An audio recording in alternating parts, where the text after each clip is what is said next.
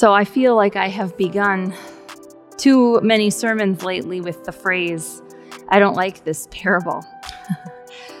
uh, I decided maybe what we've all learned this year is that Matthew's gospel is my least favorite gospel. That's just how it's kind of turned out. I've discovered it too. But here we have another parable in front of us where Jesus is again addressing the disciples and the powers that be in the church about the ever present conversation about who is in and who is out. It's funny how these parables still resonate so clearly as the church continues to wrestle with these very conversations to this day. But as much as I dislike this parable for how it has been used for or against certain people, I am drawn to it too. I want to understand it. I think there are a lot of ways to hear this text, and maybe that's what keeps me coming back to it. I've preached this same text before, and as I looked back on previous sermons this week, I don't think what I said was wrong, and yet this time I see it in another new way. I also don't think this way is wrong. I have friends and clergy colleagues who are going to preach this today in a totally different way than I am. And they are also not wrong. This is the joy and total frustration about Scripture. We can look at a very familiar story from a new angle and see some new thing. I spent a lot of time this week looking from the angle of the foolish women. Now, I usually read this scripture from the angle of the wise women. I mean, they're the ones that get to have the party, right? And as an over preparer, I have found that it is particularly satisfying for me that the over preparers are the ones who get to go to the party, who are setting a boundary to not be used by the ones who didn't bring enough oil, by the under preparers. And usually by the end of that sermon, I'm usually convicted about how I see myself in those wise women. It stings a little to think about the times I have not helped someone out over the fear of my own limited resources, that I didn't have enough to give. But this time I looked at the angle of the foolish women the Greek here is better translated as imprudent or unthinking instead of foolish, but the sentiment is sort of the same. And either way, I feel these ladies so hard this week. You know, they bring enough oil for the scheduled event. And then they wait and wait and wait. And the time where the groom was supposed to show up has come and gone. And while they wait well past the time they were supposed to wait, they run out of oil. Who can blame them? This is the deviation from the plan. Of course, they'd run out of oil.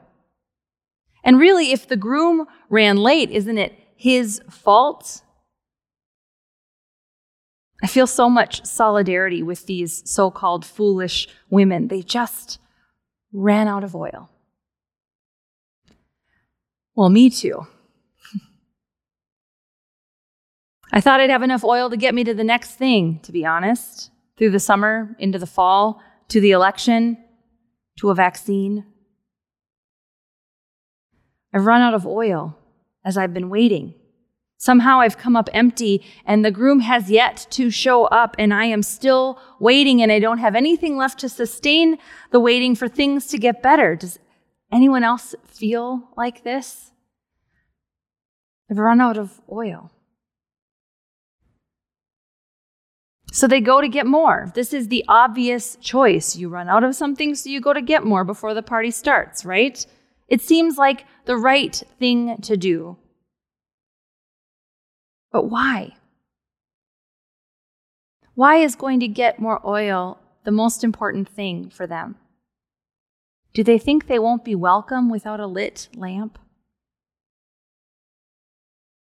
If the bridegroom is not a horrible human being, which I think we can assume is true, then uh, one can also assume they'd be let into the party even if they'd run out of oil, which again is not their fault because the bridegroom was late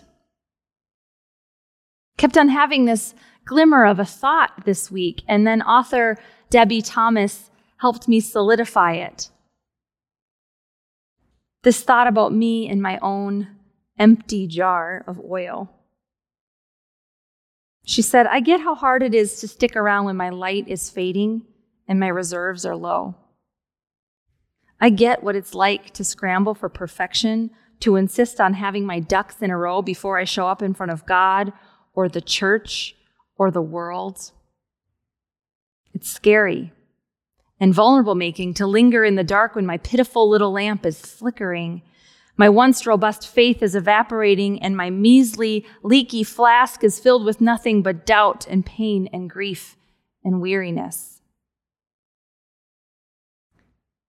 Perhaps the lesson of this parable is don't allow your fear or your sense of inadequacy to keep you away from the party. Be willing to show up as you are complicated, disheveled, half lit. The groom delights in you, not your lamp. Your light doesn't have to dazzle. Remember, God created light. God is light. Your half empty flask of oil is not the point. You are. So stay. This is an absolutely gorgeous understanding of grace in the way we look from this angle. And it felt like a deep breath for me this week. And I could end the sermon here. In fact, I really, really want to because it feels so lovely to hear that you are enough. And yet, there are other parts of this parable and the texts in front of us today that cannot be ignored as much as we might want to. And for me, this week, that has really been the image of that closed door. I've been staring at that proverbial closed door all week. I don't like thinking there might be a closed door in this story. I don't like thinking someone gets left out. I have spent considerable time trying to do some mental gymnastics to make this more palatable. But there is a reality that I don't like, but is completely real. And that is that doors close. And not in the God closes doors and opens windows kind of way. That's not what I mean. I mean that doors close in real life, opportunities to act end. I mean, you look pretty funny canvassing to get out the vote right now, right? That door has closed. Again, author Debie Thomas said, We experience this all the time. She said, The opportunity to mend the friendship, to forgive the debt, to break the habit, to write the check, to heal the wound, to confront the injustice, to embrace the church, to release your bitterness, it closes down. The opportunity ends. We hate this. So we tell ourselves it's not true, that there's always tomorrow, that we'll get to it, whatever it might be eventually. There's still so much time left. But what if there isn't? What if this parable is telling us to be prepared and awake and alert now, to live each day as if it's all we have? What if we don't presume tomorrow belongs to us? Thomas says, Do what is holy and necessary now.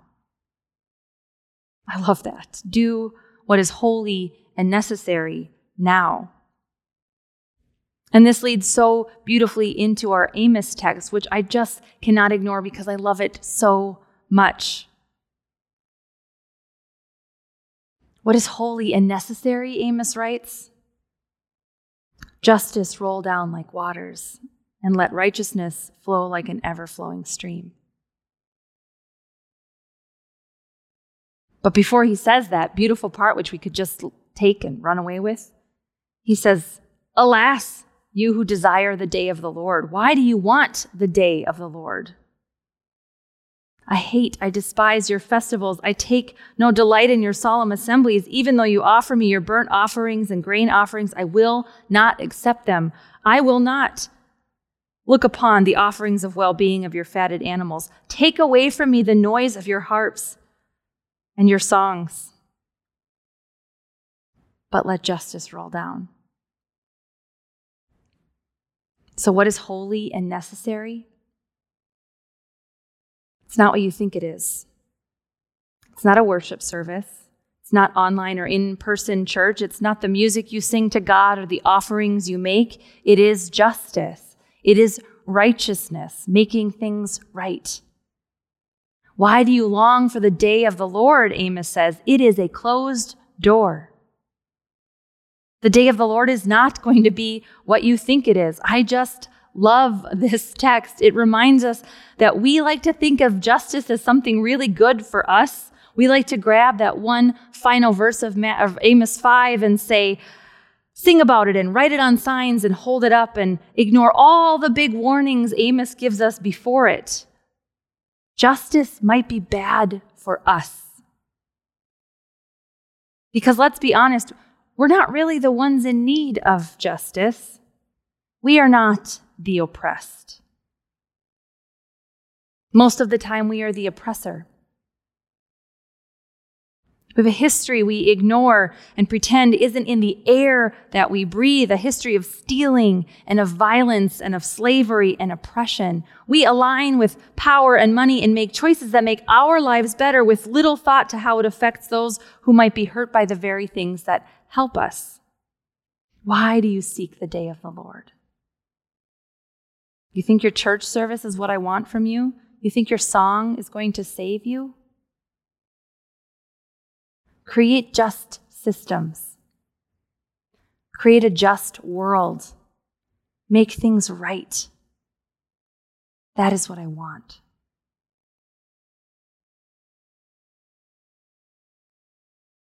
So, what does it mean for those of us who are sitting here with our almost empty or totally empty lamps?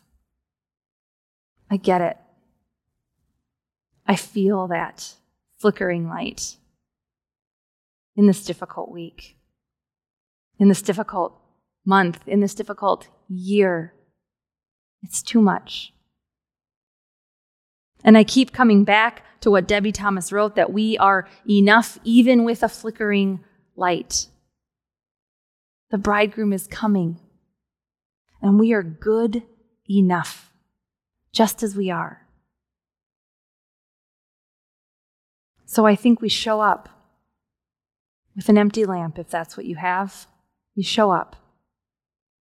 Don't run all over the place trying to fill up your lamp as if that's the thing we should be focused on. Instead, we show up to the party that is already taking place and we let the bridegroom take care of our lamp. This is our chance to be love and justice in the world, to do what is holy and necessary now no matter how much oil we have in our lamp. God is waiting for you to join the party that is already in progress and cannot wait for you to get there. Amen.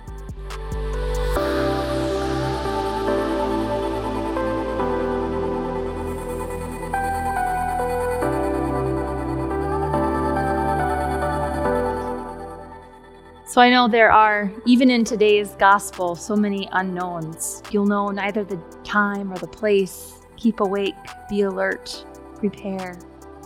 There are so many things we don't know, so many questions. But even now, even today, we can do what is holy and necessary. Even now. So we go into the world in peace to love and serve the Lord. Amen.